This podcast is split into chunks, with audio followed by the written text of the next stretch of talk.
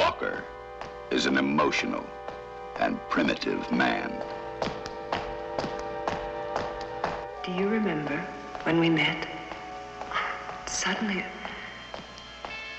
we were together. Lee Marvin is Walker, the hunter and the hunted.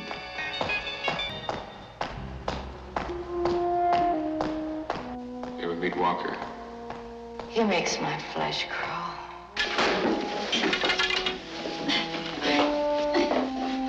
What do you really want? I, I really want my money. I want my 93 grand. I want my money. Even deserted Alcatraz Island is not immune to Walker's vengeance.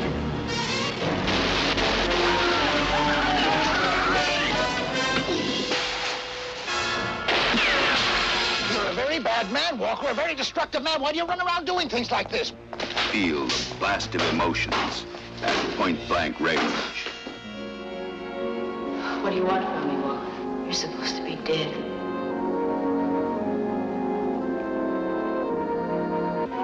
Know the mental agony that overwhelms and consumes at point blank range. Experience rapid fire action at point blank range. Things aren't done this way anymore, Walker. Let's be reasonable.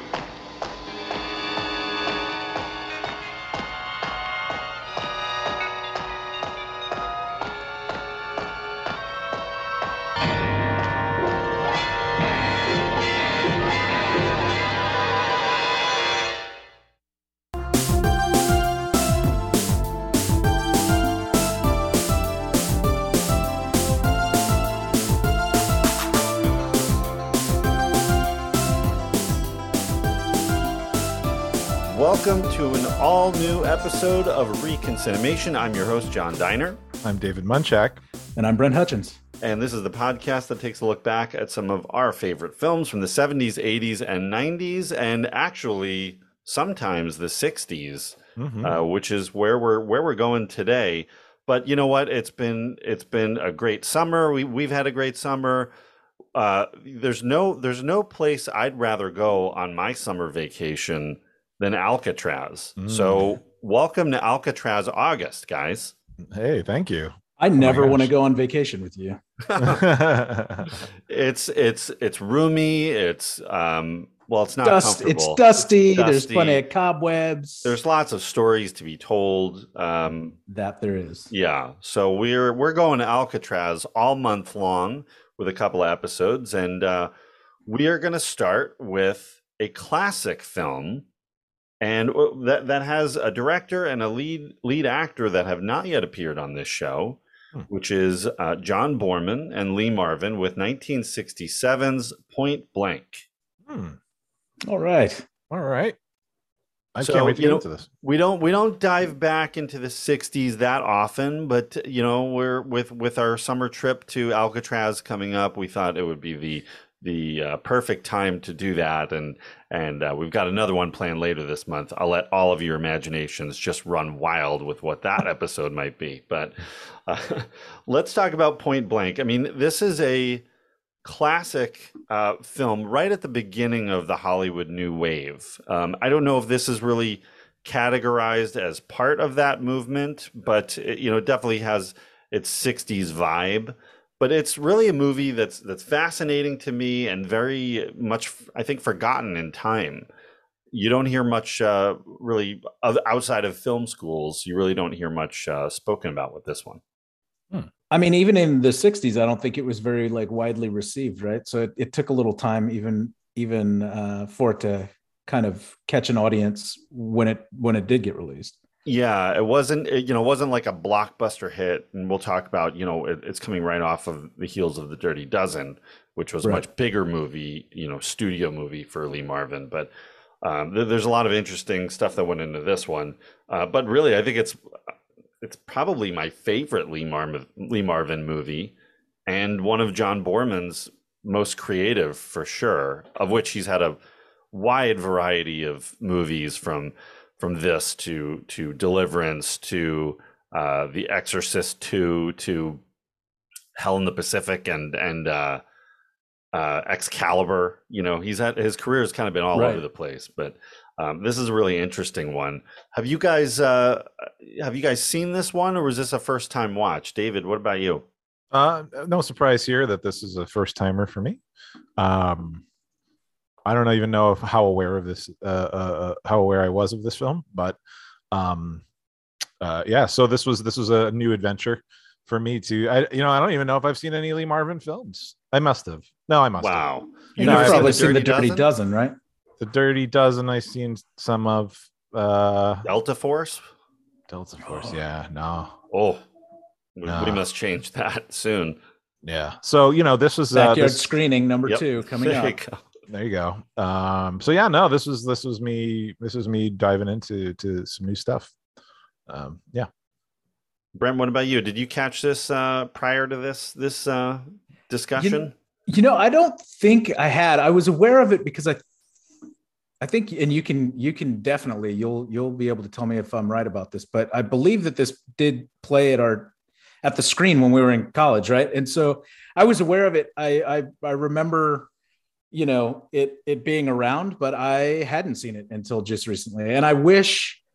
I wish I had seen it for the first time at the screen when we were in college and not this viewing now because I think I probably would have uh it would have resonated with me better. Like this time, like didn't really land for a couple different reasons, which I'm Yeah. sure we'll talk about. But but uh I think if I'd have seen it in college, I would have liked it a lot more. I probably would have had a couple beers, probably would have been with friends, would have seen it 35 millimeter print, which is always a great way to see uh, film. And so uh, I wish I had experienced it there. Yeah, well, you are 100% correct. Uh, and that's where I actually saw it for the first time. I don't think I really, I think I, if didn't hit my radar till we got to college and I saw in, you know, some, some interview segment, probably with John Boorman, where, where they showed a clip of, of the movie and, and it's the clip of, of Lee Marvin walking down the the airport terminal where Yeah. his footsteps are just going and going and, and overlaying over everything, which is one of my favorite scenes in the movie. But that was the first time it kind of dawned on me. I'm like, oh, I like I knew of Lee Marvin from The Dirty Dozen and a couple of other things, but it was like this is this looks fascinating. This is a whole like other side of him that I didn't know about. But yes, we did screen it at the at the screen, which was the Yeah. movie theater on campus, and and I think I was I think I, I want to say I was managing at the time because we we played it. I remember it playing like on a weeknight, and I was uh, I was I think I was actually off the clock, and I was gonna go meet up with you guys wherever Mhm. everyone was hanging out. I was like, nah, let me you know let me just stay and check this out. Like it's been on my list. There's you know it's like seven o'clock at night, so it's not like anything crazy fun is happening yet Right. and I stayed in the theater and watched it on the big screen, and it and it blew my mind. It, it's the kind of movie that does make a difference seeing it on the big screen versus watching it at home. Yeah. You know, sure. on that large larger scale, it has such an impact that you just there's a lot of movies that are like that that are made to see in a theater, and and when you see it at home, it just doesn't have the same experience. Um, so I I saw it and I was I was completely sucked into the movie. I was just totally absorbed and the movie went by it felt like 5 minutes and the movie was over and uh you know and then I it became fascinated with Los Angeles seeing the this various scenery uh, you know the LA River Basin and within a few months then I had moved out there and like was also working on a show that's shot in all those same places. Hmm. but uh yeah really really fascinating for me. I i loved it when i first saw it. And um you know i'm still a fan of it now although i can see i can see why it would be difficult to kind of latch onto it from today's perspective but Yeah, I mean, it's kind of an interesting, you know, I mean, just the filmmaking approach in general, you know, has evolved so much since this movie was made. And a lot of the decisions in this movie, like I just don't think hold up as well, or or they've they've found maybe ways that make I don't know more logical sense to do to do Mhm. things like staging and stuff like that. I mean, there there's a whole scene at the beginning where like Lee Marvin and John Vernon are right. They're like Mhm. on the floor rolling around having a conversation, and it's like super strange and like doesn't make a lot of sense to me as to why they're down there and Yeah. why this whole thing is kind of happening the way it does. And I know that there's like creative intent behind all of it, but I just feel like it didn't, it doesn't really translate if you're watching it in, you know, 2022, uh, you know, the same way that it would if you were watching it in the 60s. And, uh, you know, I mean, I just think that it was kind of a little strange. There are a few different strange decisions throughout the movie, similar to that, that really like, unfortunately pulled me out of it throughout the course of of watching it. I mean, there are some amazing stuff in there. You talk about the scene where where Lee Marvin's walking down the hall. I think if anybody hasn't seen it, but maybe seen a clip somewhere, like that's probably the clip they've seen. It's probably the most iconic, you know, like kind of scene uh, that I think would stand out to to people and get reused other places. Like that's a cool scene. Like the sound design and what's going on there. It's it's it's pretty neat. But there are other things throughout that I'm just like, ah, what? Like what is it's so strange? It's such a strange decision. Yeah, well, uh, 60s movies in general, they're so we've talked about it before. Every decade has their style of filmmaking, right? Right. Right. And the 60s in particular are so stylized because it's so drastic of a change.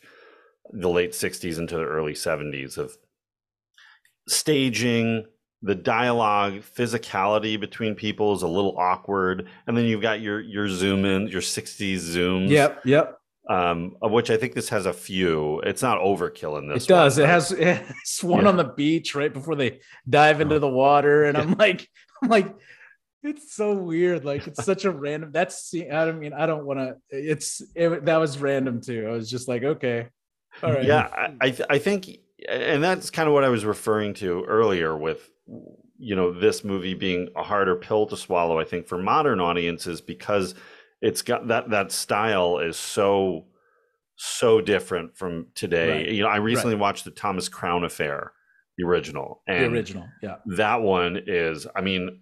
I'm fine with 60s movies, but that one was very intense with its 60s isms Yeah. Mm. Yeah. just visually. But David, what did what did you think? Did the, the visuals of, of the film did that kind of bump you, or what did you think?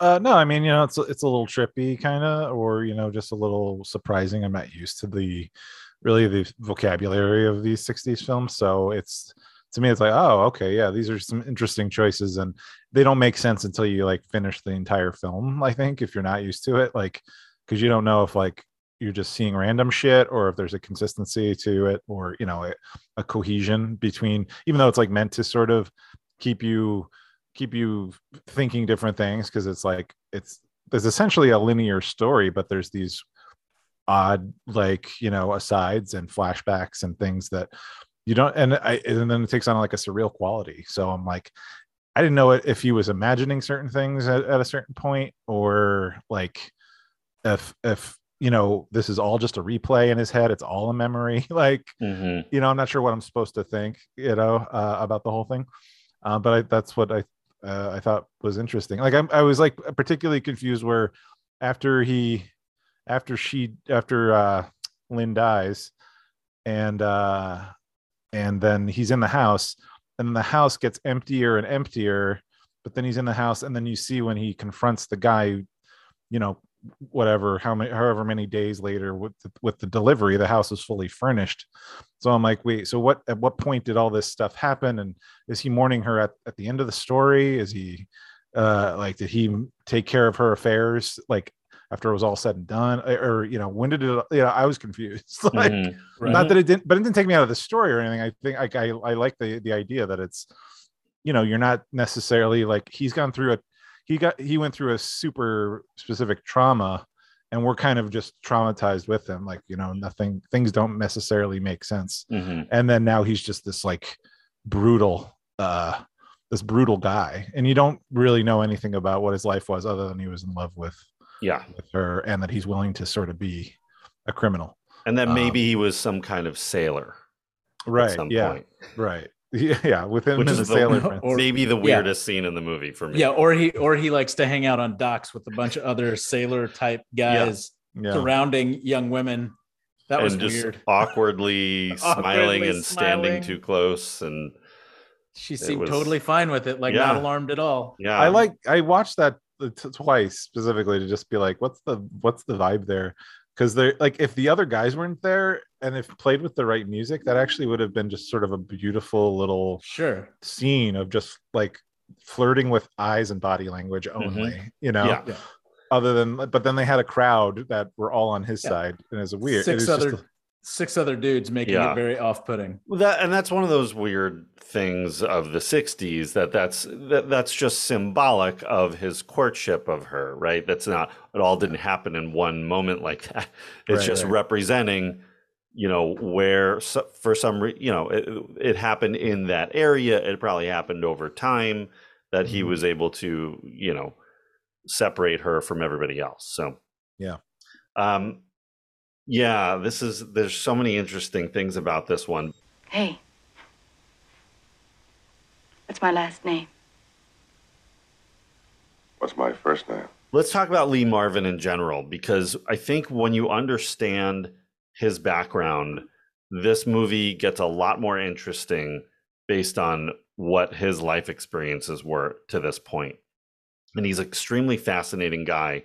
Uh, for those, you know, modern listeners who maybe don't know who Lee Marvin is, Lee Marvin was a one of the legendary um, Hollywood tough guys out of out of the 50s and 60s, really. That he was a you know he started as a as a as more of a character actor and then became a lead, but was always kind of what you see here in this movie is real tough guy, Clint Eastwood type, right? A um, Telly Savalas kind of style, Charles Bronson kind of dude, and uh, um, was just you know Robert Mitchum is another guy who was a little bit earlier, maybe 40s and 50s for Mitchum, but but that kind of like a man, a quote unquote man's man, and um, going going back to his beginnings, he was he was born in 1922 in in Peekskill, New York, which was around the corner from me.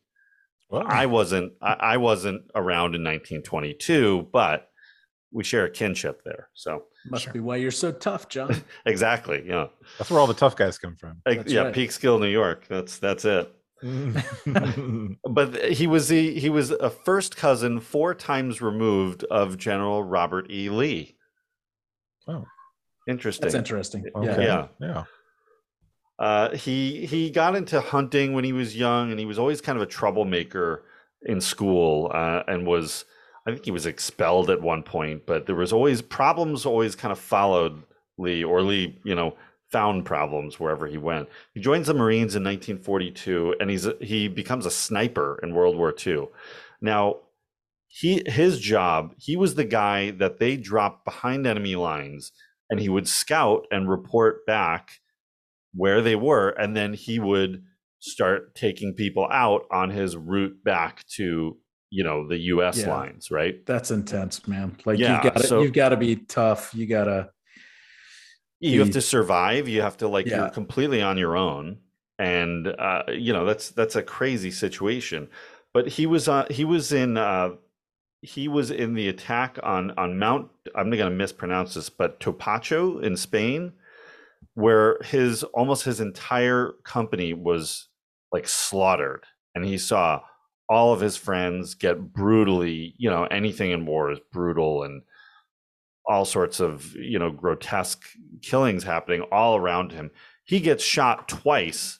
First he gets shot in the sciatic nerve severs his sciatic nerve Jeez. but he like keeps going right? And then later he's shot again in the foot by another sniper. So he's shot twice is one of just a few people who survived that attack and and was just you know obviously the trauma of all of that is going to affect you and and you're going to have psychological you know as we've seen with a lot of people coming back from war a lot of psychological issues. And now he's got a lot of physical issues that he's in mental anguish. He's in physical pain all the time.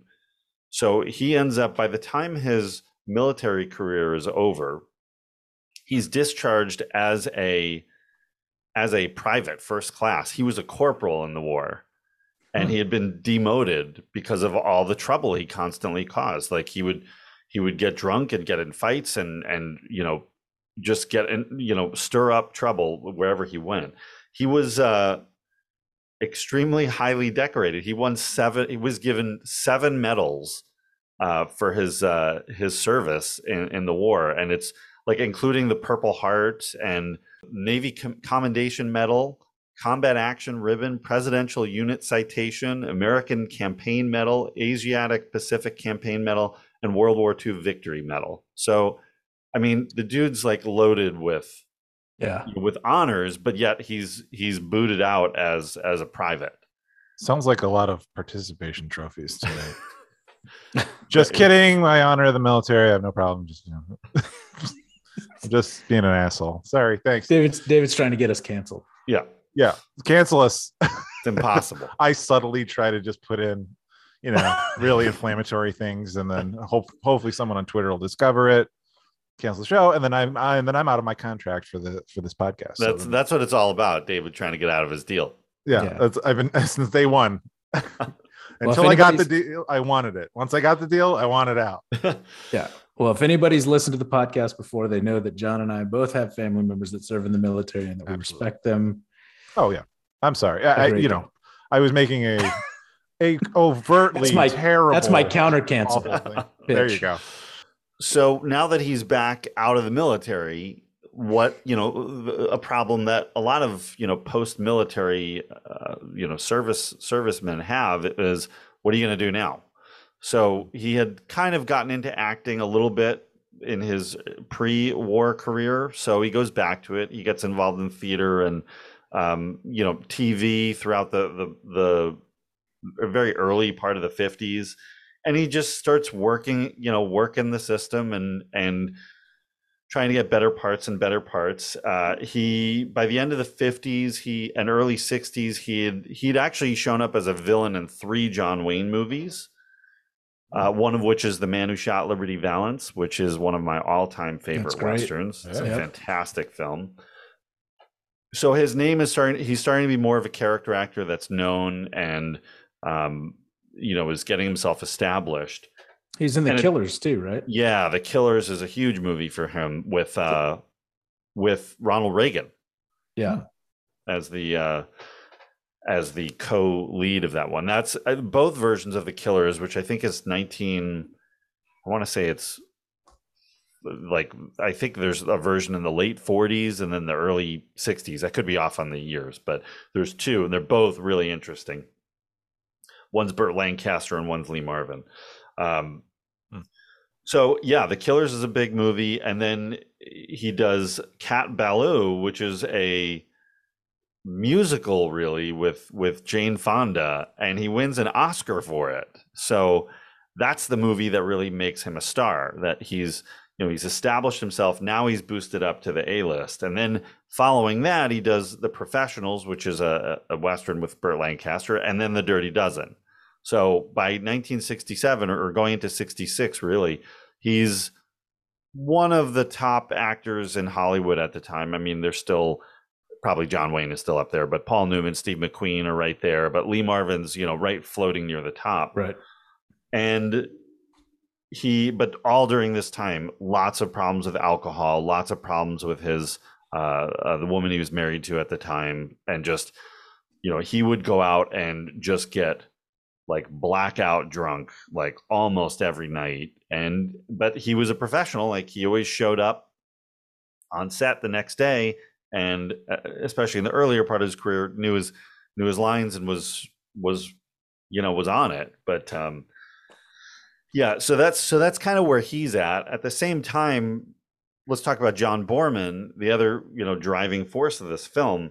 Uh, john boorman was in the british army but um i don't think he actually saw any active you know active duty. He he did serve but not uh you know in in it would have been probably the korean war for him um, he gets in the TV news and documentary filmmaking and starts doing some some interesting films that are starting to get noticed. But he does one documentary which is base. It's called Catch Us If You Can. It's basically a version of the of a Hard Day's Night, which was the Beatles' first film. Uh, but this Right. is for the Dave Clark Five, and that gets him noticed by Pauline Kael, who was probably the number one film critic uh, of the '60s uh, with the New Yorker. Anybody listen to any of the Dave Clark Five? I have, I have. I mean, I wouldn't say I'm a fan, like a huge fan or anything, but I have heard them. Are they a pretty popular band? It's interesting to me that they. They were then, weren't they? They were then, yeah, Were in the '60s, yeah, yeah. Yeah. So I mean, that that movie wasn't as successful as A Hard Day's Night, but it was critically well received. Yeah. So you know, all these start, start to converge. Irwin Winkler, who is another iconic producer who did Goodfellas, Raging Bull, the Rocky movies, just it goes on and on and on. Uh, how many great films he produced. Uh, he starts developing the script, and it's based on a novel by Don Westlake called The Hunter. Have you guys read it? You guys haven't read any of those, right? No. I have Okay. not. It's a it's a series. The, the the character's name is Parker in the books. It's Walker in the movie, but it's Parker in the novels, and it's like twenty four novels. Nice. So it's a whole it's all- series. It's a whole series with this character that goes, you know, it's just sort of like case after case after case that he's gets himself wrapped up in. Um, so they're developing the script.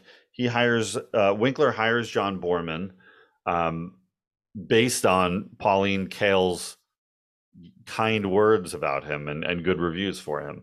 So he goes out on a limb, hires this this new kid basically, and he's you know he's targeting Lee Marvin and he's trying to make a deal with Lee. So he sends Boorman to the set of the Dirty Dozen to you know basically get Lee to commit to it.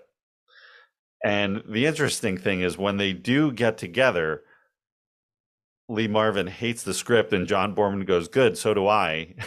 And they threw the script out completely Oh wow. and they just they they formed a friendship that lasted for years and you know really just connected with each other and lee really needed at that point needed a director he could trust so uh, lee negotiates that he gets full script approval full cast approval and he gets final cut of the movie and then in a meeting with all the the studio executives and winkler and everybody he says right to them he took the script that they had and he walked out and threw it out the window of this room this meeting and then said i'm signing over all of those rights to john boorman. So on john boorman's like second movie he's got all the final approvals on everything. He's got complete creative control of the movie and there was basically nothing they could do about it That's, That's- amazing. I That's a love that great Hollywood story. Oh my god. It's a great story. so fascinating Wow. So, you know, so I, I think just looking at Lee's life and knowing that context, seeing the movie, you know, seeing it maybe on your second viewing, it, it just puts it, I think, in a different place that you can understand why he would do a movie like this and why he would gravitate to such a rough character like this. Hmm. Yeah. Yeah, because this, this guy's a brutal guy. Yeah. Yeah. I mean, even in The Dirty Dozen, he's he's a tough guy, but he's like he's got heart in that movie. Hmm. Here, he's just he's almost like a heartless killer. You know, every like nobody has a heart really in this one. Right. No. Well, Cinderella. I was beginning to think you'd never come for your shoe. So, all right, so let's talk about just some of the rest of the cast. Um, Angie Dickinson is Chris in this film, and they had one after St- Stella Stevens. Um, didn't work out with her, so they get Angie Dickinson, who also has a history with Lee Marvin. She and was not a fan of him because she co-starred in The Killers, and Oh. Lee was pretty rough with her on that movie. And there was there's a story of him, something about him not like at work, but some kind of after work situation. Things got out of hand, and he ends up like holding her out a window, like dangling her like a few stories up, Jesus. uh, thinking Okay. I, I don't know, you know, it, what what the real behind the scenes story was, but there was a if, there's lot any, of if there's any truth to that, I can understand why she's not a big fan. yeah. Yeah. So there's a lot of heat between, you know, between An- all- like really Angie towards Lee. Lee, Right. you know, Angie Dickinson was a huge star of the, of the '60s and was one of the top actresses of of the time, and you know this uh, the scene in the film where she attacks him, like you can see she's really smacking him, and that's a lot of sort of her taking out her aggressions from their prior uh, altercation on that scene, and and Lee was just taking it, you know, and Yeah. and apparently they did become really good friends after this film, and I think that probably helped, you know, Mend uh, mend mend the bridges. yeah, Well, that's that's good. yeah. So it's uh, it's so many interesting things going on with Lee here, and you know, he was younger and I think more wild here. He's a little bit older and still drinking quite a bit, but you know, in a lot of ways, he's he's kind of more tame than than he was ten years prior. Right. So, um, some of the other actors in this film, we've got Keenan Wynn, we've got Carroll O'Connor, we've got the great John Vernon, who I think Yeah. this was the Yeah. first movie I had seen him in. Hmm. Um, you know, But Carroll I think O'Con- I don't they even have something introduced. Is it is it on the front of this one? Yeah, I think he introducing gets- John Vernon. I think he does. Yeah, I mean, Oh, he's wow. he'd been in some stuff prior to this, but yeah. I, think- mean, he's been on the show before with National Lampoon's Animal House. yes, in Yeah. fact, he has, and he's Well, which is that- probably the role that he's most recognized for. Of would- course, Dean Wormer. Okay. Yeah, Yeah, Uh, or Dean. maybe maybe uh, Killer Clowns from Outer Space could be also a classic. yeah. I know some of our listeners will respond well to that one. Oh yeah.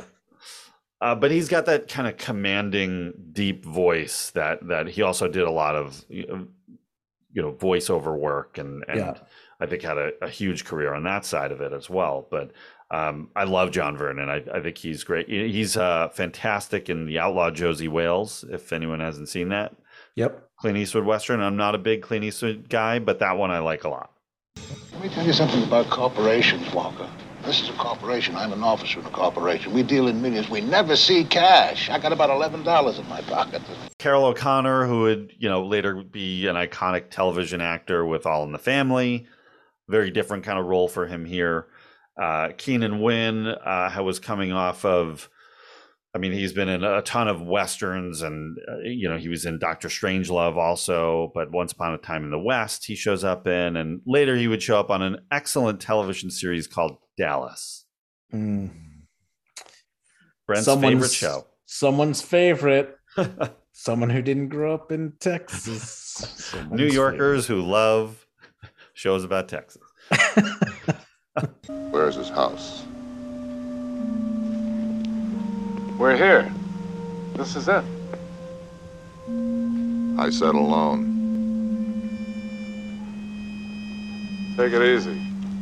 You'll last longer. And then we've got Sharon Acker who plays Lynn, which is is uh, Walker's wife and part of the the love triangle here that's going on. Um, so you know, good actors and and but none really superstar names besides Lee Marvin. Are you forgetting Michael Bell? Right? Isn't he from? uh Didn't he do GI? Didn't he do GI Joe? Is Michael Bell in this movie? Michael Bell's in the movie. He plays one of the the dudes in the He's the, the, second penthouse lobby guard. Yeah, he's one. of, Oh, the of lobby course. How could you forget that? Duke himself, and you're you you you skipped right over it. My my favorite GI Joe is in this movie. Yeah, They're all, they're all solid here. shout out. All Duke- the stars are here. all all the stars came. out. Sid Haig, right? Sid Haig, yeah, you can actually. I mean, I did recognize him, the very different looking Sid Haig Yeah. from the horror movies. You know that that the bald, you know, goatee look that he had later Yeah. on. Very different here, clean shaven, full head of hair, much you know smaller in stature. And and James P. James B. Sikking, right? Isn't that his name? Yes, yep. James B. Sikking, who is another guy who's in a million '80s and early '90s movies and TV shows, and um, I f- what there was a series he was the dad on. Uh, Doogie Doogie Was Howser. it Doogie? He was Doogie's dad. He Yeah, was, yeah. He was Dr. Howser Dr. before House. there was the other Dr. Um, so they shot this movie. They only shot in Alcatraz for for two weeks, um, and this is only three years after Alcatraz actually shut down. That's the craziest Wow. thing. Yeah, so it's not like that far removed from it being an active prison. Yeah. And it was already a tourist attraction. That must have been in the plans when I don't know anything about the history of Alcatraz in terms of that era when they shut it down, but I mean, it became a tourist attraction already, like within three years. that's kind of grotesque. Yeah. Well, there was Yeah. right. There's quite a fascination with Alcatraz. There was a lot of lore. Yeah. Yeah. The Birdman of Alcatraz, like all Mhm. that kind of stuff. Yeah. I mean, there has to be, I mean, it had to be creepy shooting in there. Like, there's got to be, there's got to be some ghosts floating around there. There's gotta Yeah. be ghosts. Gotta be. Definitely.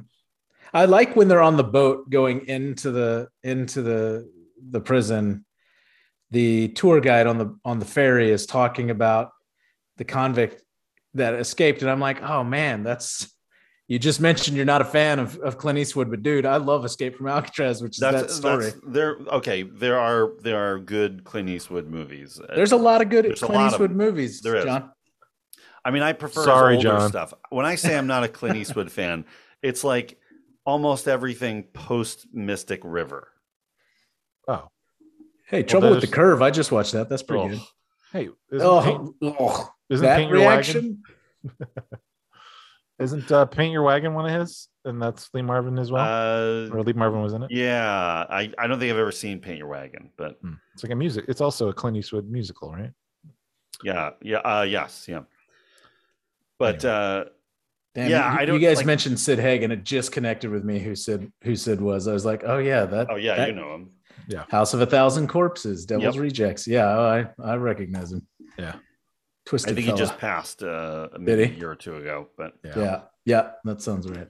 but you know it's so you, you can't duplicate a location like like alcatraz there's something about its look i mean in any real prison you know you, you need to go there to really capture that energy. There's something about it doesn't it doesn't sell as well when it's uh, you know built on a stage. You can almost kind of tell that it's just not quite the real thing. Mhm. um, but this has that you know it's it- it's authentic. It's got an authentic really gritty look to it that that they needed. And you know just just as a reminder in case anyone needs a little refresher on on what the plot of this movie is before we, we kind of get into those things the walker is part of a uh is is committing a robbery and there's a transaction that's going to take place on alcatraz where the money is going to change hands and um, the deal is going to be made. And he is turned on by his best friend Mal and his wife Lynn, and he's shot and left for dead on Alcatraz. They leave him there, and he, we see him swimming away, uh, and then we cut to however much time later. I think it's a year, maybe About a year. They say later. Yeah. that he is back in San Francisco for revenge. And we follow him as he tries to get back his $93,000 that was stolen from him and and avenge what happened to him. So that's the general plot of the movie and uh yeah, I I just I think that Alcatraz is such a, you know, symbolically it's such a huge part of of the movie and and you can't duplicate that. And there's uh, you know a lot of great LA locations. There's you know they shot at LAX with uh, the shot of like basically like Walker is is coming. Like that's his those footsteps, those endless Yeah. footsteps is that his relentless pursuit of vengeance that Yeah. Overlays like we see him walking and we cut to other scenes but we keep hearing the footsteps over and it's just methodical pace that just never ends until he shows up and you know bursts through a room with a, with a gun. Um, but really great locations bet- between that walkway and the LA River Basin and just you know the apartment complexes and and the house you know the the rich house at the end uh, towards the end of the movie. Um, just really good a really good job just setting the tone. Now, let's talk about what's going on kind of thematically in the film. Do you guys think Walker actually is alive? I, d- yes. I do. And it wasn't until after seeing the movie and doing some research that I ran across the whole theories of him possibly being dead or in some sort of, you know, uh, sickly state of after being shot or or whatever. But I think that that's really interesting, and it and it I think for me, like makes the movie more interesting if Mhm. he's not Mhm. alive. But I think he is. I think any movie that has the um, option of looking at it from that perspective of is is this is this story actually happening? Is it a dream? Is it a fantasy? Is it or is it real? I, I think it's always something really cool that a, cool aspect that certain movies have. This being one of them. What about you, David? Did you did you kind of buy into that? Was it was it really happening, or was this all a figment of his dying of a dying man's uh, vision? Uh, you know, I, I think I guess it's supposed to be an interpretation, right? But I mean, I, I'd like to think this all happened the way it played out. Um, but I think he he was having a, a hard time existing through it. I mean, that's the- like I was like maybe maybe he is alive, and then when he went to the house to find Lynn, maybe that's maybe that's it was empty to begin with, and maybe when we're seeing it empty, you know, so his fan maybe we're running through his fantasies while he's just running around trying to figure shit out, Mhm. and you know, it's all it's all a fantasy in his head, and um, you know, I I find that I do find yeah to have that sort of thought uh, exercise about it, um, you know, it really does up the sort of the the quality of of what you're watching and the the the the um the way the narrative is kind of playing out. So i i yeah i you know I- i would i would assume everything i'm seeing is happening uh as it played out you know but um we do get a peek inside his brain where he's he's reliving a lot of a lot of stuff so Yeah. oh. I I mean I tend to I tend to think that it's really happening, but this last time I watched it, I definitely tried to put that lens on of that he's a ghost of vengeance. I just think it's like part part of it is if, if he was in every single scene, I could buy like you could actually say like they were trying to be overt about it. And I know artistically you can't do that, but things happen where he's not around. So Mm-hmm. not much. Well, But- it's kind of like maybe it's kind of like the Wraith. Remember the Oh. Wraith? Charlie Sheen, the Wraith. That he is he is allowed back on this realm to seek vengeance and whatever that means, whether it's killing eliminating everybody who wronged him, and then when that is done, he will be he will ascend to his next uh form, right? Maybe that's maybe that's happening here. Maybe there's a little of that. Is the Wraith a movie that a lot of people saw? I don't. I feel like I, I bumped feel into like- it with dumb luck. I feel like The a kid. Wraith is um, the number one movie of 1986. I feel like that was number one at the box office. Am I I'm wrong on sure- that? Did it even go to the box office? Did it even, even in theaters? was it even? The- But The Wraith is a completely fascinating movie. I love The Wraith. It's a yeah, I mean, early I early Charlie Sheen. It's got kind of a Carrie vibe to it, kind of a Little yeah, I bit, mean, yeah. It's, it's interesting. We should maybe we'll cover The Wraith one day. Or sorry, that- not Carrie. Christine Christine. Yeah, yeah. is probably the one that I'm. Um, maybe we'll cover The Wraith one day. It- it's That'd it's in our wheelhouse. Yeah, it is. You know, I Huh. bet loves the Wraith. I bet I bet Ek loves the Wraith. I, no let's doubt. let's give Ek Yeah. a call and see if he wants to do another guest. Oh yeah, we're we're already we're already our team our lawyers already are negotiating. we're already in discussions. Great. oh yeah, Good. yeah. I mean, Halloween's right around the corner, guys. So It's a good point. yeah, oh, it's uh, like anyway. a scary movie. Yeah. he likes horror movies. Um, or- anyhow, yeah, I I think uh, so. I was trying to watch it through that lens of of maybe he's not re- really alive. You know, he, he's alive in the context of what we're seeing, but maybe once he achieves his goal, he that's it. He's going to be gone, and the the ninety three thousand is like symbolic of his, you know, his his vengeance. So this is where M Night got his idea for Sixth Sense. yes, this is exactly it. This is Yeah. yeah, it's almost a prequel. Except they don't reveal the twist in Point Blank, which is what makes it a little awkward. But yeah, you know, sixties. yeah. They didn't they didn't spoon spoon feed it to you in the '60s. You had to No, work they for didn't. it. Yeah, you did. Some sometimes you had Yep. to work a little too hard.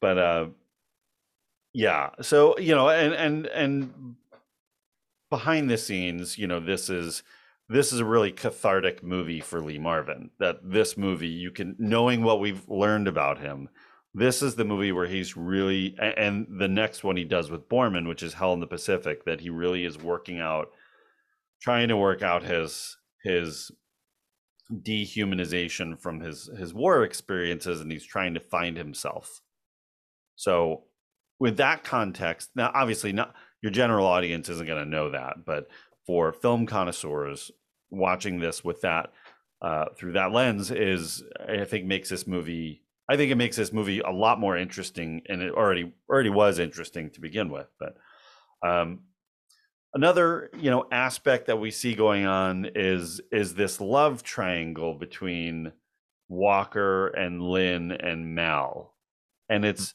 it's symbolized in a couple of scenes. One is you know the scene you mentioned, Brent, where uh, Mal Mal and and Walker grew up together. I think they were like childhood friends, and they had reunited at a, I think like a high school reunion or something is what that scene is. And they like tackle each other, and they're drunk, and Mal pulls uh, Walker to the ground, and they're rolling around on top of each other, and Mal's begging for Walker's help.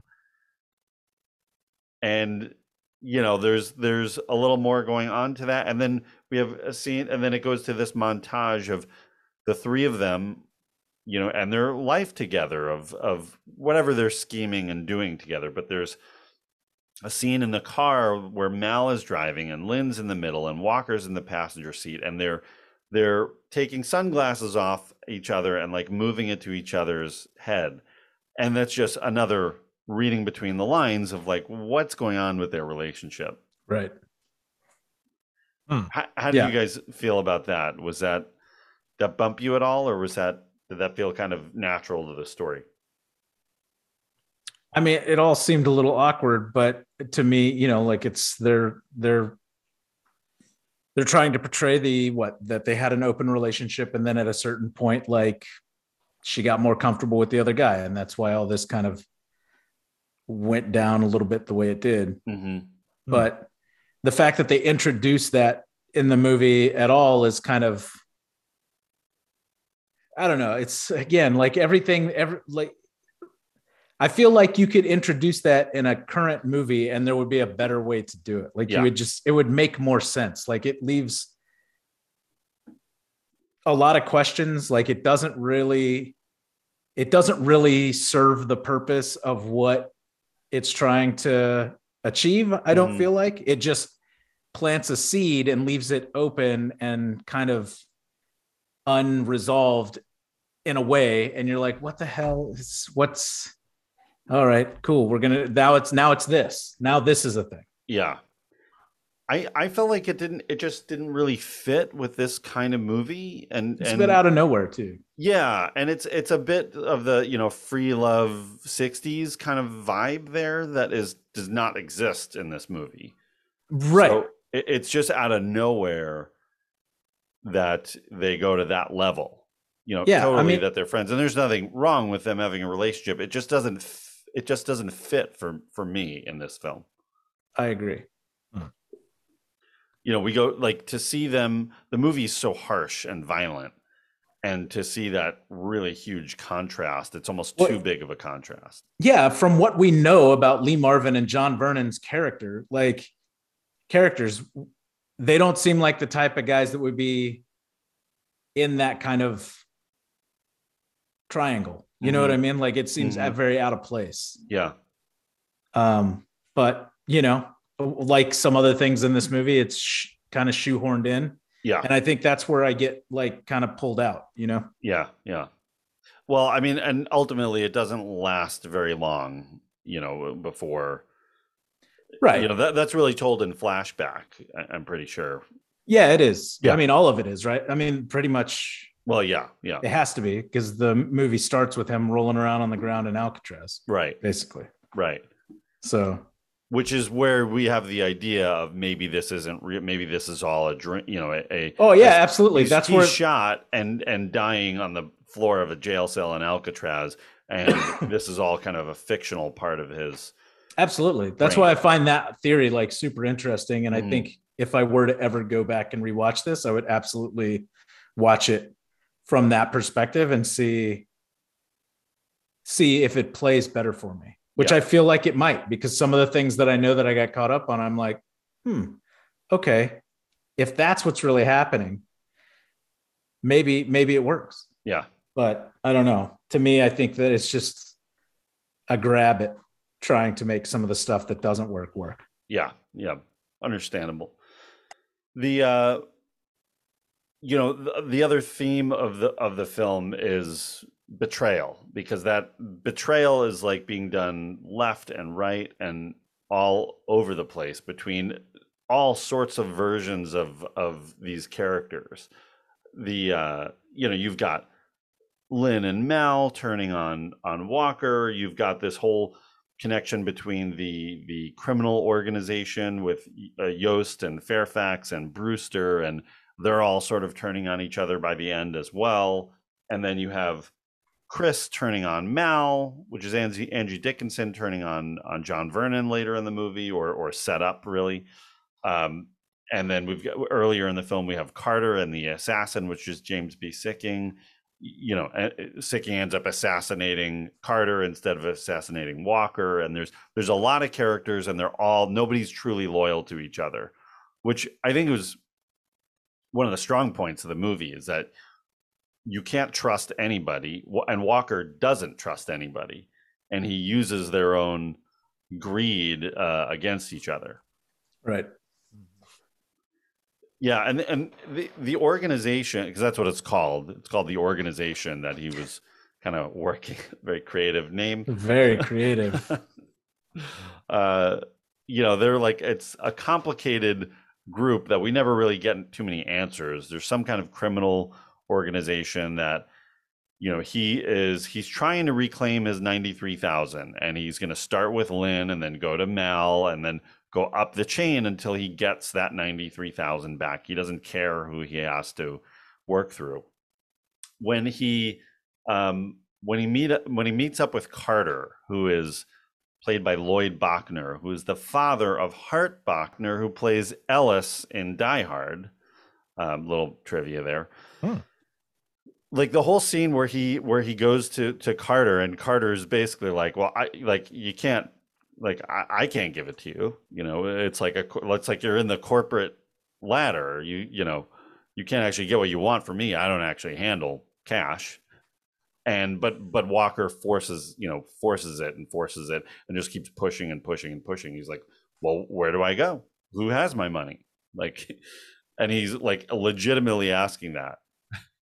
And then it ends up uh, in that great scene in the la river basin where Carter is trying to set up Walker to be assassinated by by James Sikking, and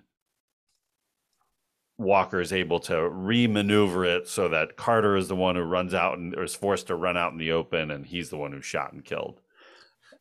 He is the smartest man in the world, and they don't have to show they don't have to show how good he is. Like he just does it all. Like you know, he's always he's two steps ahead for every situation. He's got to like surmount challenges but we don't see him figuring out. We, I mean, we just see the end result of his planning, and uh, he's not like Mr. Cool about it. He's just doing it because he's just like he just is like a high speed, violent force, just kind of plowing through every challenge, you know. but that's what makes him cool, though. You oh, know, oh, that's like part of the Lee Marvin thing of like why he was so cool at the time. But I mean, like you know, he's not. It, it's not that that that that that show offy kind of cool you'd see later in the 80s and 90s with yeah. like look at how good he is at everything. Oh like, yeah. Uh, no, this is just like John this Travolta. Is, yeah, like the yeah, Nicolas exactly. The uh so this is like, you know, this is your dad just fucking fixing the car on the side of the road in 110 oh, yeah. heat with just like a, a the, his leather belt and you know a roll of quarters and you're like oh my god how did you do that he just does it he just does it like oh god so well, well, that's the thing is that you buy Lee Marvin as this character. You know, he doesn't yeah. have to try very hard to make this believable.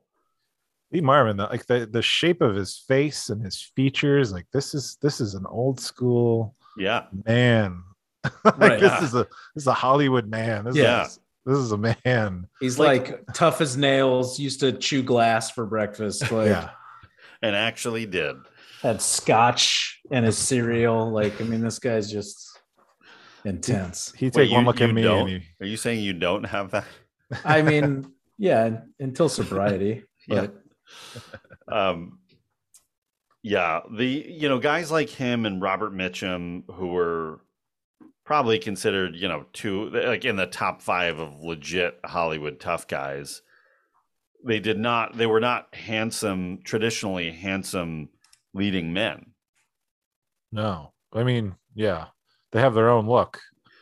and they and they played into that look and they played those kind of characters and that was you know that was their corner of the market you know they're, they're not going to compete with like a paul newman and a steve mcqueen in a way because they're they who have the looks and aren't going to play as the same kind of tough guy that a lee marvin's going to play It, it always fascinates fascinates me, like the you know, the acting profession. It, it draws all sorts of types, right? But it's like you never expect Lee Marvin to be like, I just want to sing and dance. Yeah, I know. Like, I know. but he wins an yeah. oscar for that exactly like- right like you know or just even like gene kelly was like a professional baseball player who's on his way and then he becomes a dancer and then he becomes a amazing singer dancer yeah and like what like and, and gene kelly's like he's a, just a man like to me like just you know i don't know.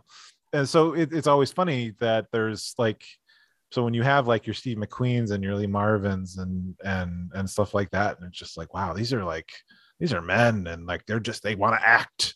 And it's like, it- Yeah. like what's drawing them toward but it you know again it draws all sorts. It's it, acting doesn't belong to any one type of person clearly.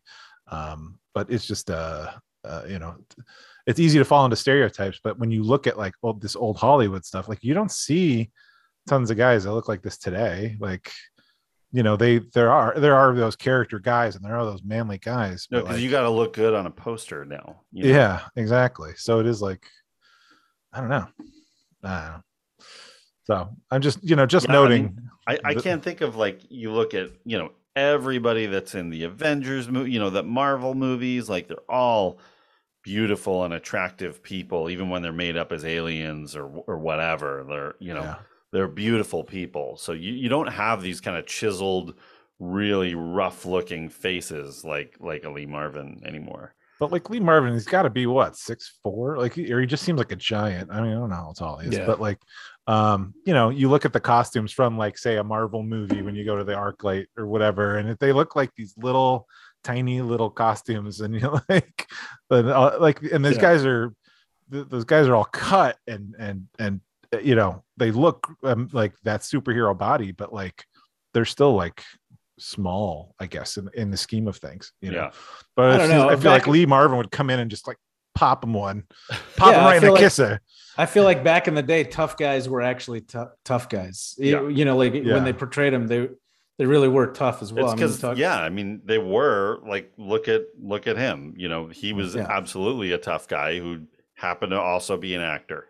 I mean, I still think there's a couple guys out there that do that. Like, I think I don't know if it's true or not, but I think Jason Statham's probably a pretty tough dude. But Sure, Yeah. sure. Yeah, no, he's yeah, he's not a song and dance man. no, uh, no, you know, like I'm not trying to take a right hook from Jason Statham. I'm like, all right, guy, you, you got whatever you want, man. You Oh yeah. I- uh, uh, I mean, you can't, you can't. Yeah, it's not like all these good-looking people today are just pretty boys. You know, there's there's some tough tough people out there, right? I don't know. Yeah, some of them are just pretty boys though, but that's Lee fine. Marvin- like they're great. Like they're they're you know like dude, they do great work. Like Yeah. uh, you know, They're but thespians. if I had to survive like a you know like a nuclear winter, like uh, you know, I don't know, like uh, Lee Marvin's the guy I want. you know, Sure. like I want I want that dude. He's Yeah, the yeah. guy who had to sit out there on the other side of the line in World War II and like make it back. You Yeah. know, by himself. Like, yeah, that's the dude I want.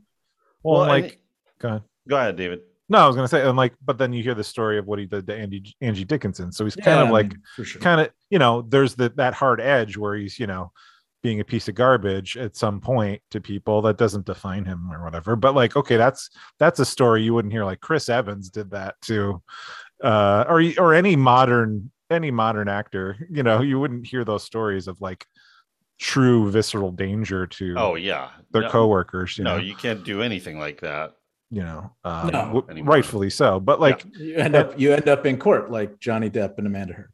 Yeah, right so i don't know anyway you were saying john no, and and then you look at Lee's career, and you know the peak is really sixty-five to sixty-seven, and he really didn't take to the whole Hollywood thing. He just I don't know if he I don't think he wanted to keep up with it. I don't think he wanted to be a big star. You know, like look at Clint Eastwood, who was on the rise at this point, um, and McQueen. That I don't think he wanted it, the publicity and the nonstop, you know, promotional tours, pu- pushing these movies. I think he wanted to act and he wanted to drink, really. And you, you look at his career path after this, and it's almost, you know, almost a straight kind of downward slide until he eventually passed in was either 1987 or 89 uh, when he eventually Oh. passes. But 80, like 87. yeah, Yeah. the, the Delta Force was like his last, Yep. you know, decent level movie. And It was he's the very, last. It was the last movie he did. was that the very last one? Yeah. Yeah. Delta and Force he's in '86. he's a. I mean, obviously, it's almost twenty years after this, but he he just looks worn out by that point. You know, he, Yeah. he's he's not doing a lot in the Delta Force. He's the commander, but he's like he's got like the the wa- He's like the guy talking into the walkie, giving orders. Like you don't see him running around knocking people out anymore. But The funny thing is, Lee Marvin is basically is is our age at the time of filming this movie, but he, you know, was a war veteran. 31? 40, 41. 30, 31? Oh yeah, right, because you're 31. but like he's Yeah, and just turned it. he's a hard a hardened veteran who drinks and probably smokes like everybody and Yeah. so he still looks like like oh that's my dad but like he's literally my age like Yeah. more or less like right. like oh that's my peer i went Yeah. to, i would have went to grade school with that guy you know like holy crap but you know getting back to, to point blank um, the the david you mentioned it earlier the nonlinear storytelling was you know became a tool of the 60s and 70s and then kind of comes back with you know we, we talked about with tarantino making that such a huge uh, a, a huge storytelling element you know in the 90s but it, it kind of goes away for a while. But here we see it. We see like flashes of you know you're watching one scene but it's flashing to others and you're trying to you know really follow that timeline. You're you're going re- sort of reverse order at some points and it's um i didn't I, it's not as smoothly done here as it is later with with your pulp fictions and and you know the modern usage of it. Right. did, did that kind of bother you guys? Did it did it just kind of jump jump you out of the movie a little bit nah I mean, I Yeah. think for me, it's part of part of the reason I struggled a little bit. I mean, like I'm used to that kind of nonlinear storytelling, you know. But again, like this is, I, I feel like it's kind of unpolished and it's a little dirty and broken. Whereas, like a lot of the nonlinear storytelling you get these days is very, like polished and on point. Uh, I mean, at least the movies that I'm seeing, I'm sure there's so- really bad ones still out there and even some of the ones that are supposed to be good, I guess, are pretty bad. I think Tenet is one that's recently come out that was like a little rough for me with this nonlinear storytelling. that but was like well it's it's with But it's- nolan it can be overkill yeah, but that that I think just got in its way. Like it was just a confusing story to try and maintain. Whereas like this one, I feel like just as uh, unpolished in a way that like it doesn't quite connect the way that it needs to connect for it Yeah. really to feel like a succinct story at the end. I think that's the, but that is, it seems that's got to be the point, right? It's just like, it's nothing. I think you're supposed to either sort of be, uh, like, uh, have some sort of anxiety for what's going on. Like, is he, Sure. because he's this violent guy and he's got his mission, but then like he's going through some stuff at different Yeah. points and reliving sort of the horrors of his trauma. And, Right. uh, and I, you know, and I don't think it's like you're not fooled, necessarily fooled by it. Like, oh, here's here's the trick. You know, Mhm. I think you're meant to just be like, what's going on with this guy? I think it's really supposed to. It's purposely not clean to to sort of keep you guess, keep you like I don't know, guessing or keep you sort of um I don't know, not guessing, keep you like un, uh, uneasy about what's going on. I don't know. yeah It's- and the the big scene where we see it kind of in an intense way is after he you know, he makes his Walker makes his first real lunge at uh, revenge when he breaks into he's back and he breaks into Lynn's forces his way into Lynn's apartment, right? And hoping that Mal's there, and he just bursts through the door and just goes right into the bedroom and like unloads on Guns the, ablazing. the pillow, right? And uh, of course, Mal is gone, and then Lynn kind of walks him through, like catches him up of everything he's missed, really. That Mhm. Mal and her didn't really work out, and she's feeling, you know, she's felt such awful feelings of guilt over turning on on Walker, and she's gotten into drugs, and or it's at least inferred that she's gotten into drugs, and and then she she overdoses like right there with him, and then we see this passage of time of we don't really know what he's doing, but each time it cuts around, her apartment is more and more bare. That I think Brent you mentioned earlier, I think that- David. I think David brought that. David. up. Yeah, credit to David. Thank Um, So you know how is like the logic of that? Like you kind of have to just not go that way because where did the furniture go? How did he get it? What happened to her body? You know, like where did it go? I don't think the specific answers really matter that much, but maybe it does. But that that can be something that really bugs somebody watching it is that you know you need to have that decisiveness uh, whereas here it's just more symbolic that he's kind of cleansing and getting rid of his past life and building his plan to move forward and and act uh, you know do his acts of vengeance so Yeah, I think I think for me the thing is is like for any nonlinear kind of storytelling, like eventually you need the connective tissue to be revealed, right? Mm. So that it all kind of fits together and and becomes clear and makes sense. And that's the thing that I feel like not that this was like so far out there, but like there were just like a little there were so many like pieces left without the connective tissue, no explanation, it's just kind of a little like it just seemed very discombobulated you know just mm-hmm. like kind of strewn together in a lot of ways. And you know like i mean to david's point i think it's valid the maybe that adds to the anxiety or angst of of the viewer you know similar to what lee marvin is going through you you assume. And so you know i mean i think that that's that's definitely an interesting way to look at it. But for me, still, like any nonlinear storytelling, you need that connective tissue to kind of pull it all together at the end. And I don't know, like maybe this is just, you know, again, it's earlier filmmaking. It's the 60s, you know, like they're piecing things together still, experimenting with stuff.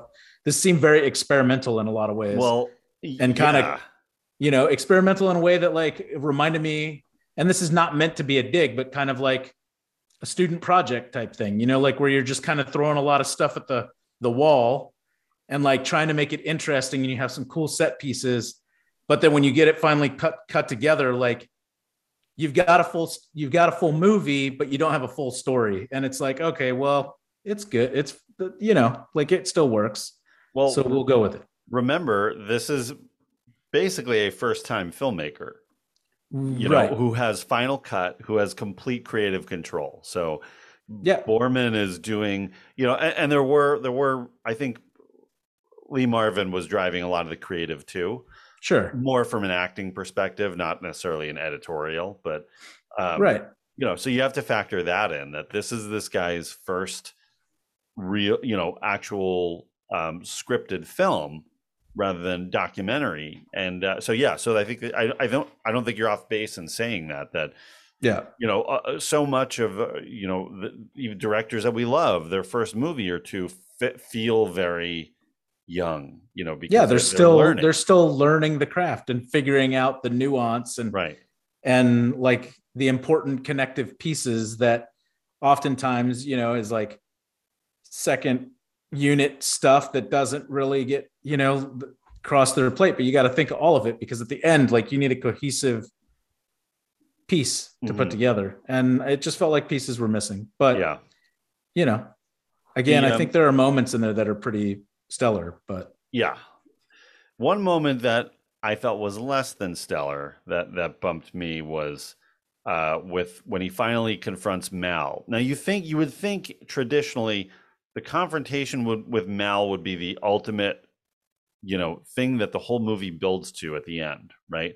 But Mhm. no, like maybe halfway through the movie they have their confrontation, and you know he uses he uses uh, Chris, which is Angie Dickinson, who is Lynn's sister, that he uses her to basically distract Mal while he while uh, Walker gets into the apartment, and they have this scene where where Mal is is naked, you know, post coital with with Chris, and he's wrapped up in a sheet and is pushed over a balcony, and the sheet unravels, and this really, you know, of its time, like what would be a digital shot now of him falling uh, to his death, and it's really distract. It's one of those, you know, old old school films with their trying to do, um,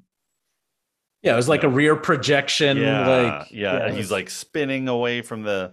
It just doesn't. It just doesn't look right. So that was that was an unfortunate moment that took me out. But you know, for me personally, not a lot of moments in this movie. Uh, this movie does that. yeah. Um, so yeah, and then you know, meeting up with Carroll O'Connor and and and in the in was it he's Brewster, right?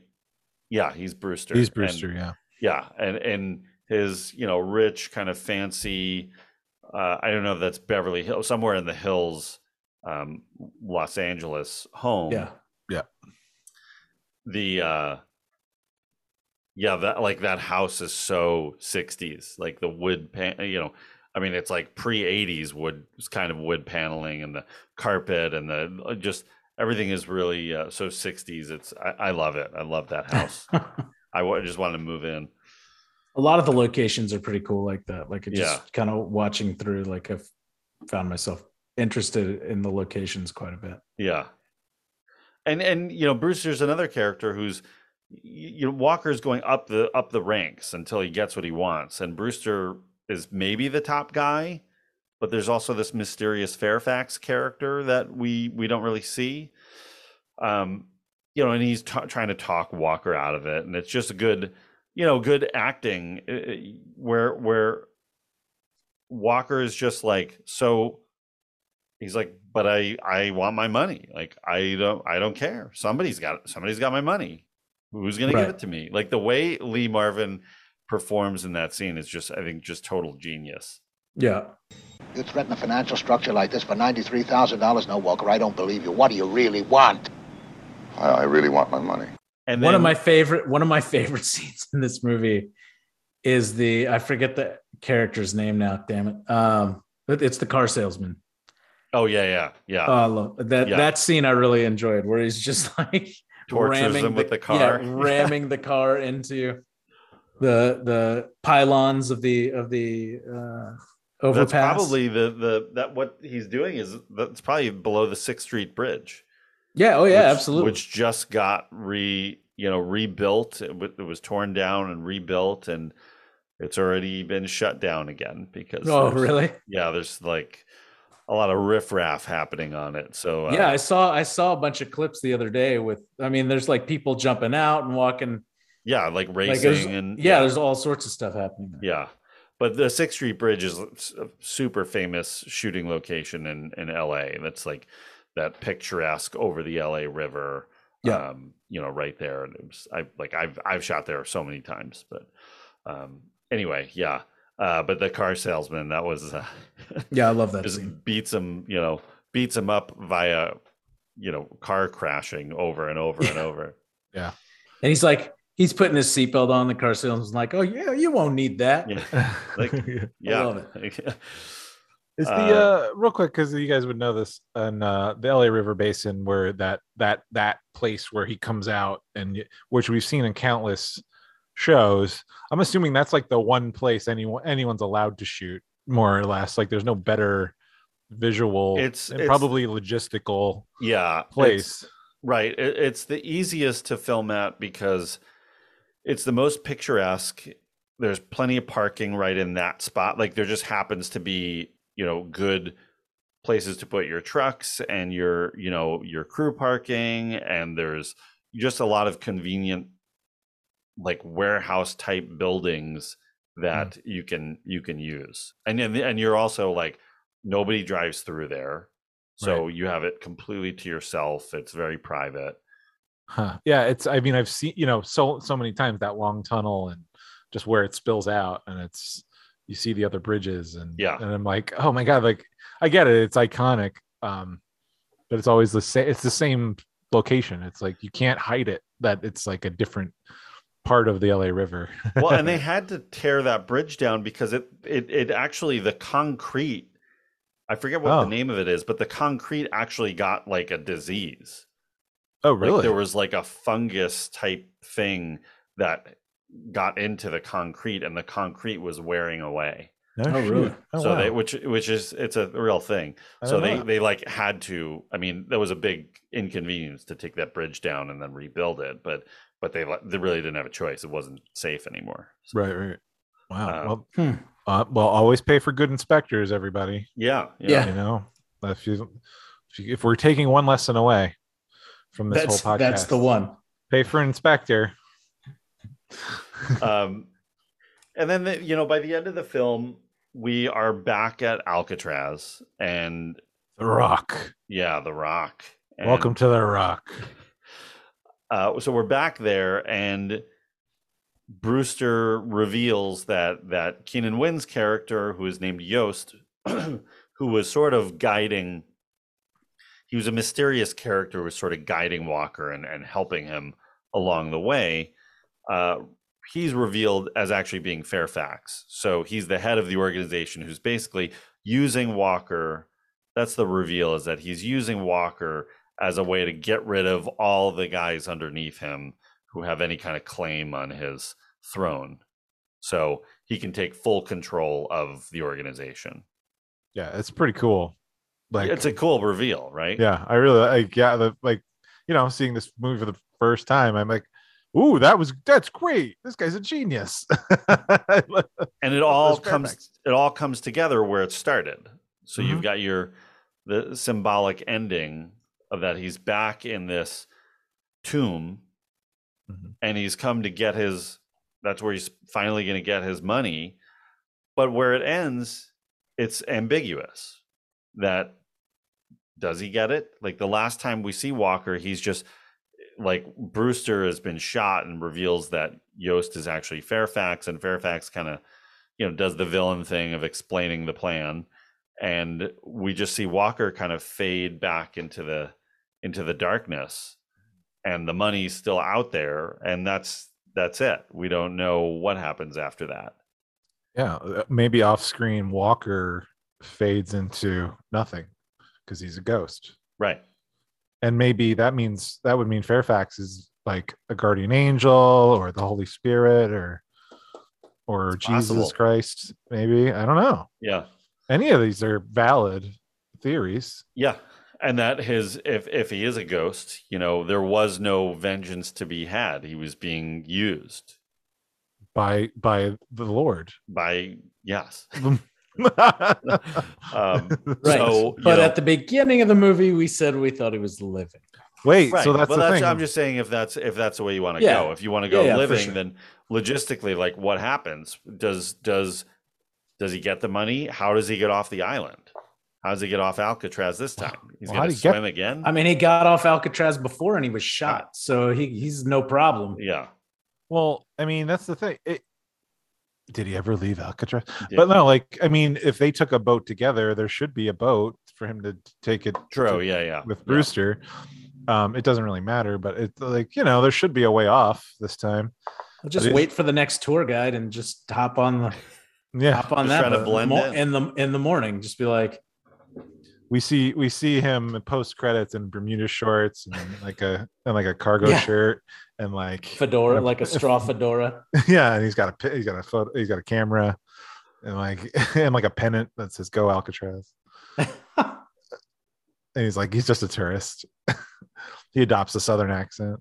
Or like you know, he's or an out of state accent, like Right. you know. like- you know the the best the best tour guide I've ever seen for Alcatraz is definitely Phil Hartman from So I Married an Axe Murderer. Oh, definitely. Yeah, great, I don't great, know, I don't- great scene. I don't remember that scene. I did see Yeah. that movie back in '94 or whatever, Yeah. but uh, That's I don't remember that. we gotta. I need to watch that movie again. Yeah, Phil Hartman, man, I miss that guy. Oh, Phil Hartman. let's we would do a side cast about Phil, but I I cried in in May of 1998. Eight. Oh Yeah, my it was God. sad. Yeah, I, I was driving when I found out, and I, I had to pull over, and it Yeah. was just awful. awful. I was dying. Him and Robin Williams, man, both of those. When I got the when when the news came through, I was like, shit, dude, Yeah. that's yeah, fucking bummer. Um, you know, and and breaking news while while we're just talking about actors that have passed, that I feel like we've been talking so much about actors that have passed Yeah, with with our Ray Liotta episode and Goodfellas and James Caan and Rollerball, but we found out as we record this today that uh, Nichelle Nichols had passed, who was Uhura in in in uh, Star Trek, and Paul Sorvino had passed uh, last week, also from Goodfellas. David Warner from The Omen passed away. Just it feels like every day there's there's people going, and um, you know. Uh, RIP to all of them, and we'll, Yeah. we'll try to work all of them into the show if we haven't already. So, anyway, that has nothing to do with Point Blank, but um, yeah, I, I really love that ending. I, I like you guys know me and and how much I like those dark kind of endings of the 70s and I think this is this is one of those that it's ambiguous like what happens next? If does he get the money? Does he get away? It's sort of like the money doesn't represent now what he thought it did. So Mhm. is it worth anything to him? Because it's really not about the money. Like it's about what was it's about it being his property. Right. so uh so i don't know. Who knows what happens next? But you know there were 23 other novels that happened none of which i've read and there's a bunch of other films uh, that have used this character but none of them are straight sequels to each other they're all either retellings of the same the same story or other based on other books in the series but it's never been an actual true film series Right. would have been interesting if uh you know they carried it on like a like what dirty harry did for clint eastwood i wonder if they had made more of these if lee marvin would have had that kind of reputation for the walker character Mm. would have been interesting but um you know lee is like pro- I, I can't think of anybody better other than maybe robert mitchum to play this character i think it perfect casting for him Mm-hmm. Agreed. Yeah, he was great. I mean, he was he was his performance is I think the strongest in the in the movie. I mean, they're all pretty good, but Lee Lee was great. Yeah, well, I mean, we're with him 95% of the time and Yeah. and, Yeah. You know, his animalistic like single-minded intensity is just so I, I don't know, it's just like I'm I was I was sucked up in in his character in particular and just like how how intense is he going to be and how aggressive is this guy going to get till he gets what he wants. Yeah. All right, well, let's talk a little. I think it's time to talk a little box office glory. Hmm.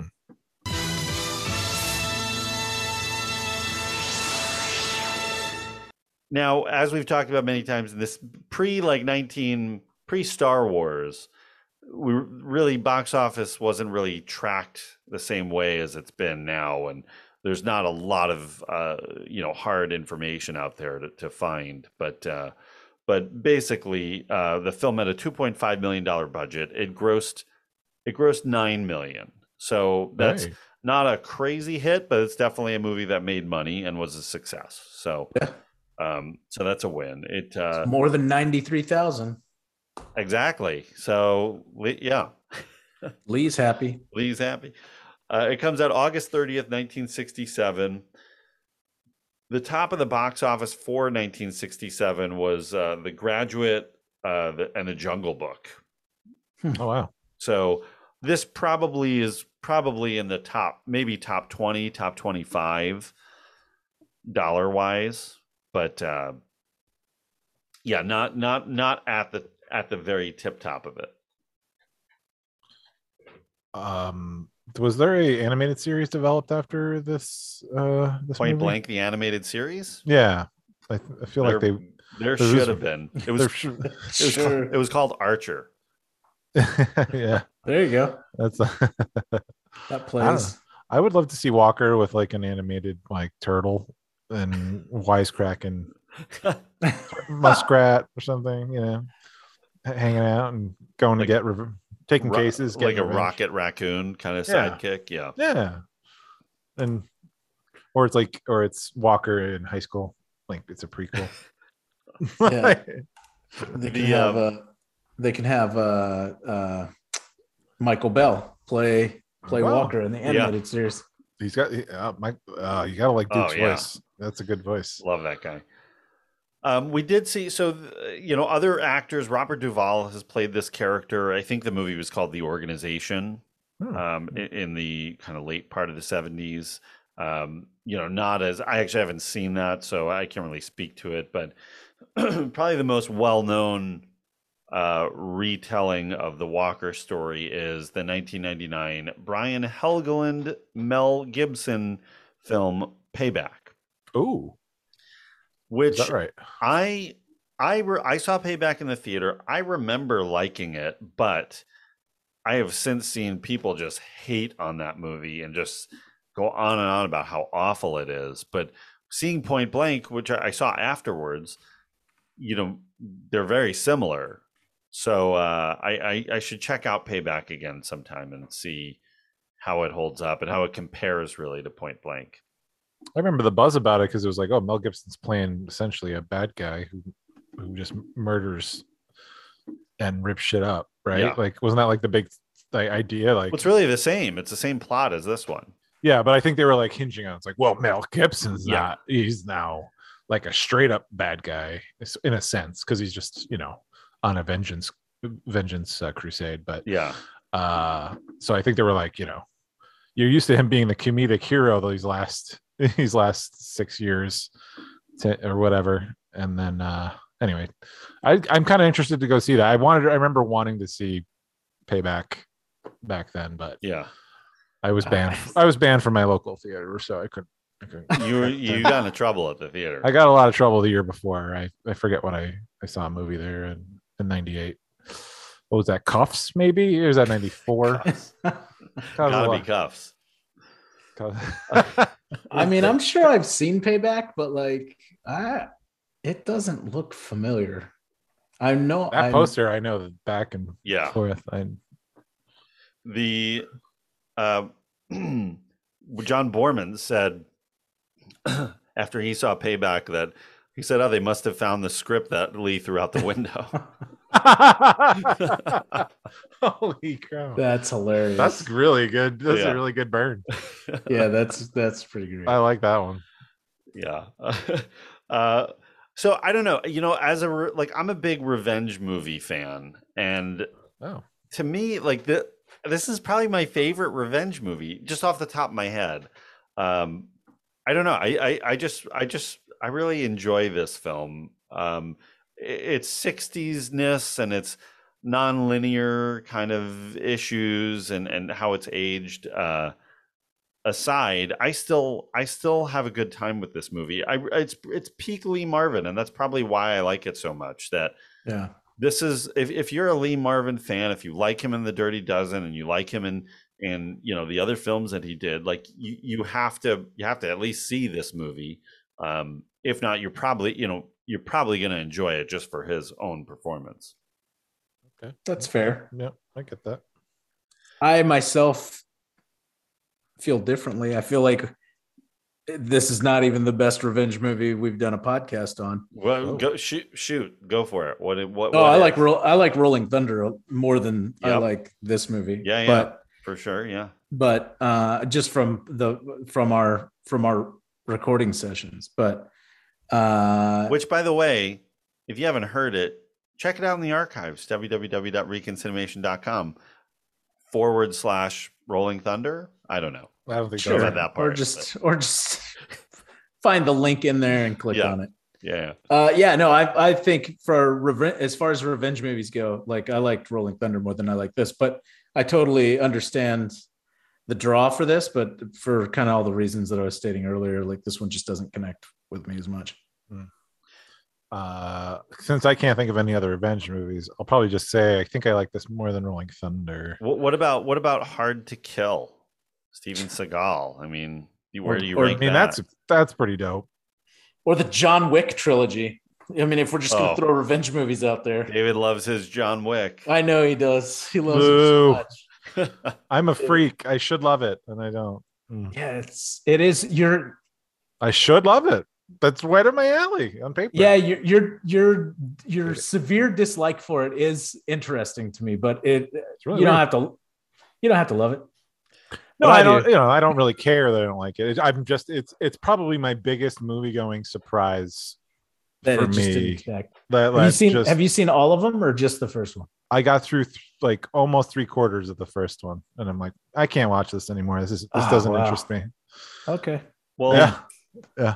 and we mentioned the Wraith, so maybe that's the greatest revenge movie. I want to get on Wraith. that. Yeah, I just also watch like- Charlie Sheen movies. Actually, so. yeah. You, Old- you need David needs the machine. I need the sh- machine. I want to watch The Arrival, that alien Yeah. comes to Earth movie. go. That's pretty a dope. little, a little men at work.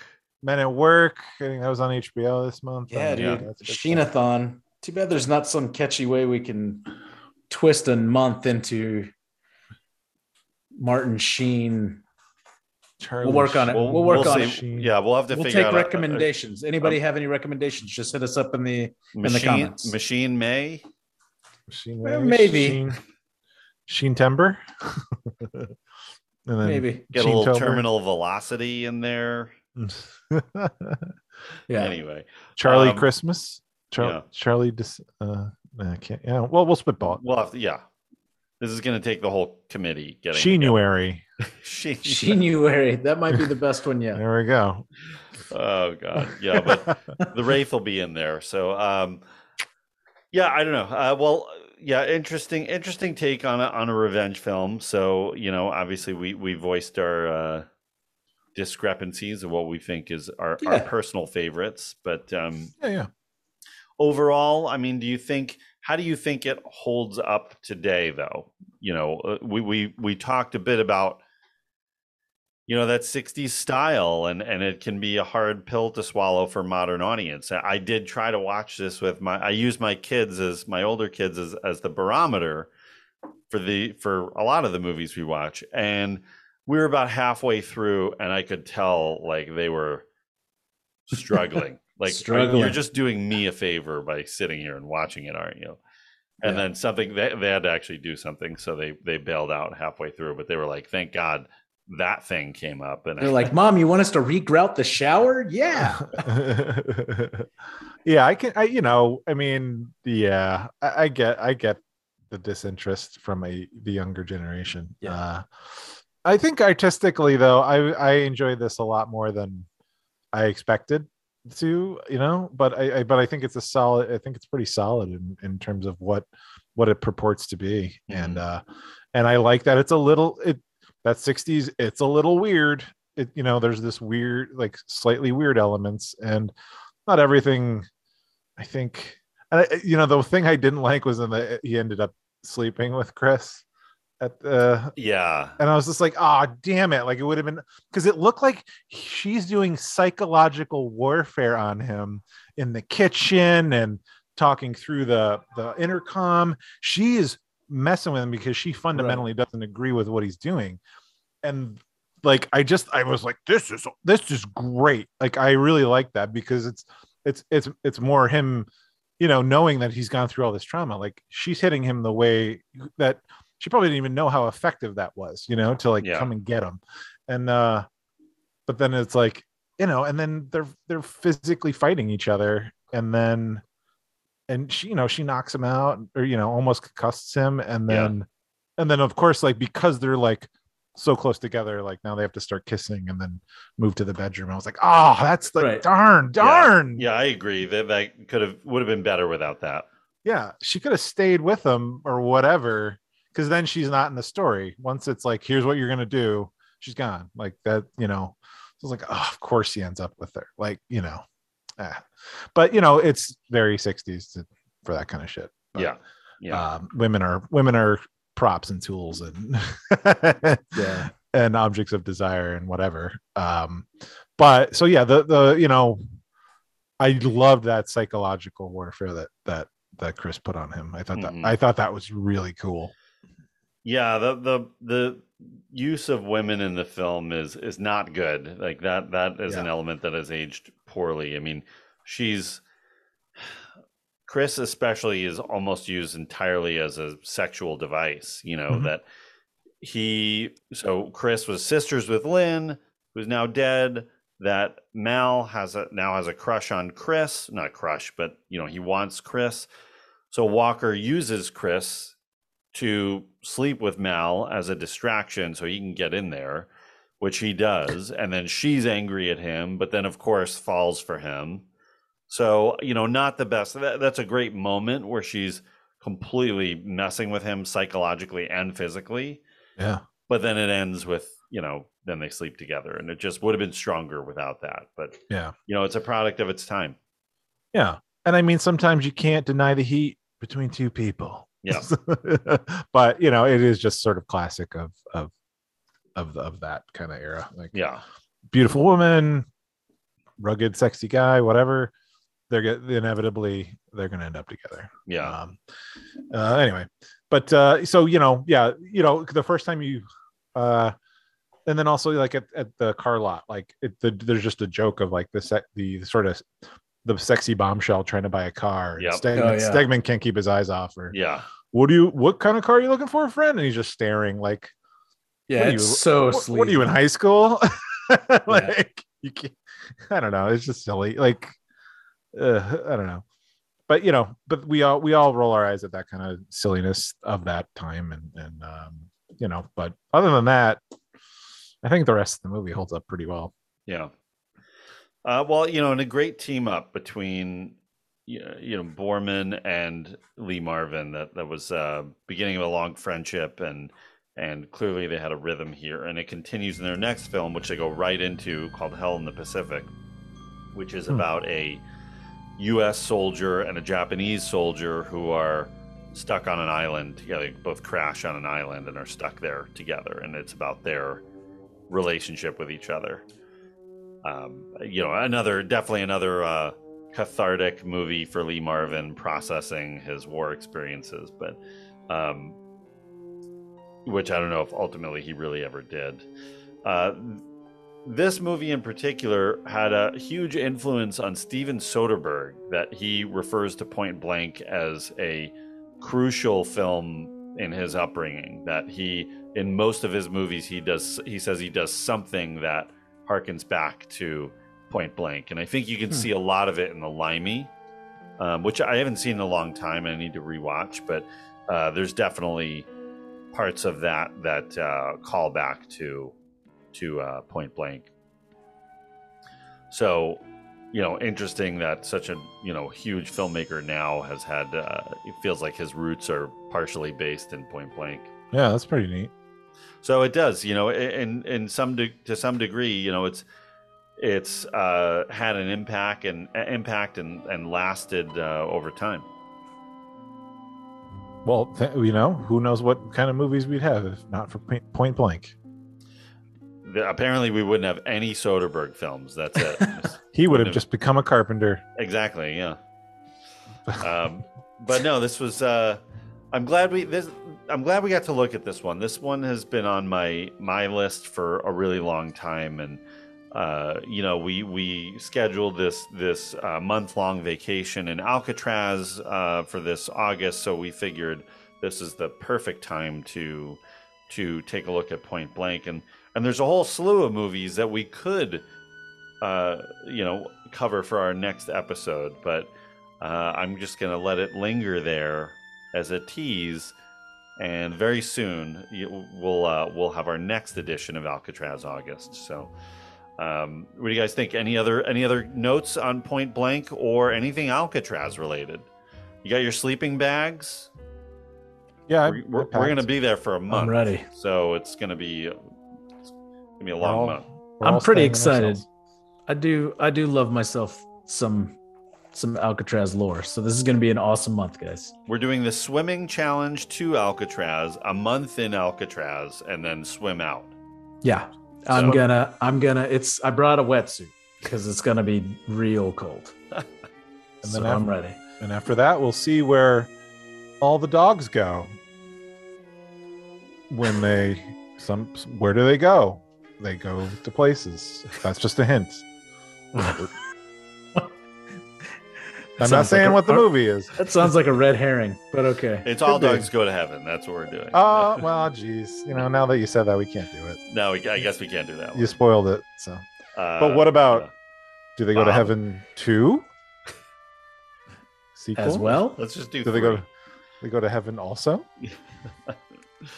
Oh God! All right. Well, uh, great, uh, great being back here with you guys, and uh, looking forward to our next episode. If you want to catch any of our shows in our archives, we're at reconciliation.com or check us out on social media. We're at Reconciliation Podcast on Instagram and Twitter. Uh, thank you to our friends E.K. Wimmer for the poster, or E.K. Wimmer for the theme music, and Curtis Moore for the poster. I guess we will see you guys next time on Reconciliation. Take care.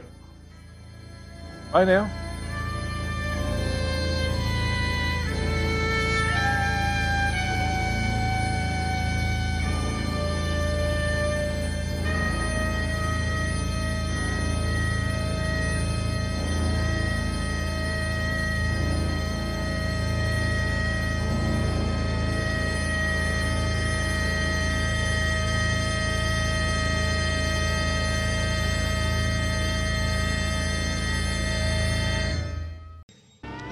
You fall. You should have killed him. You owed it to yourself.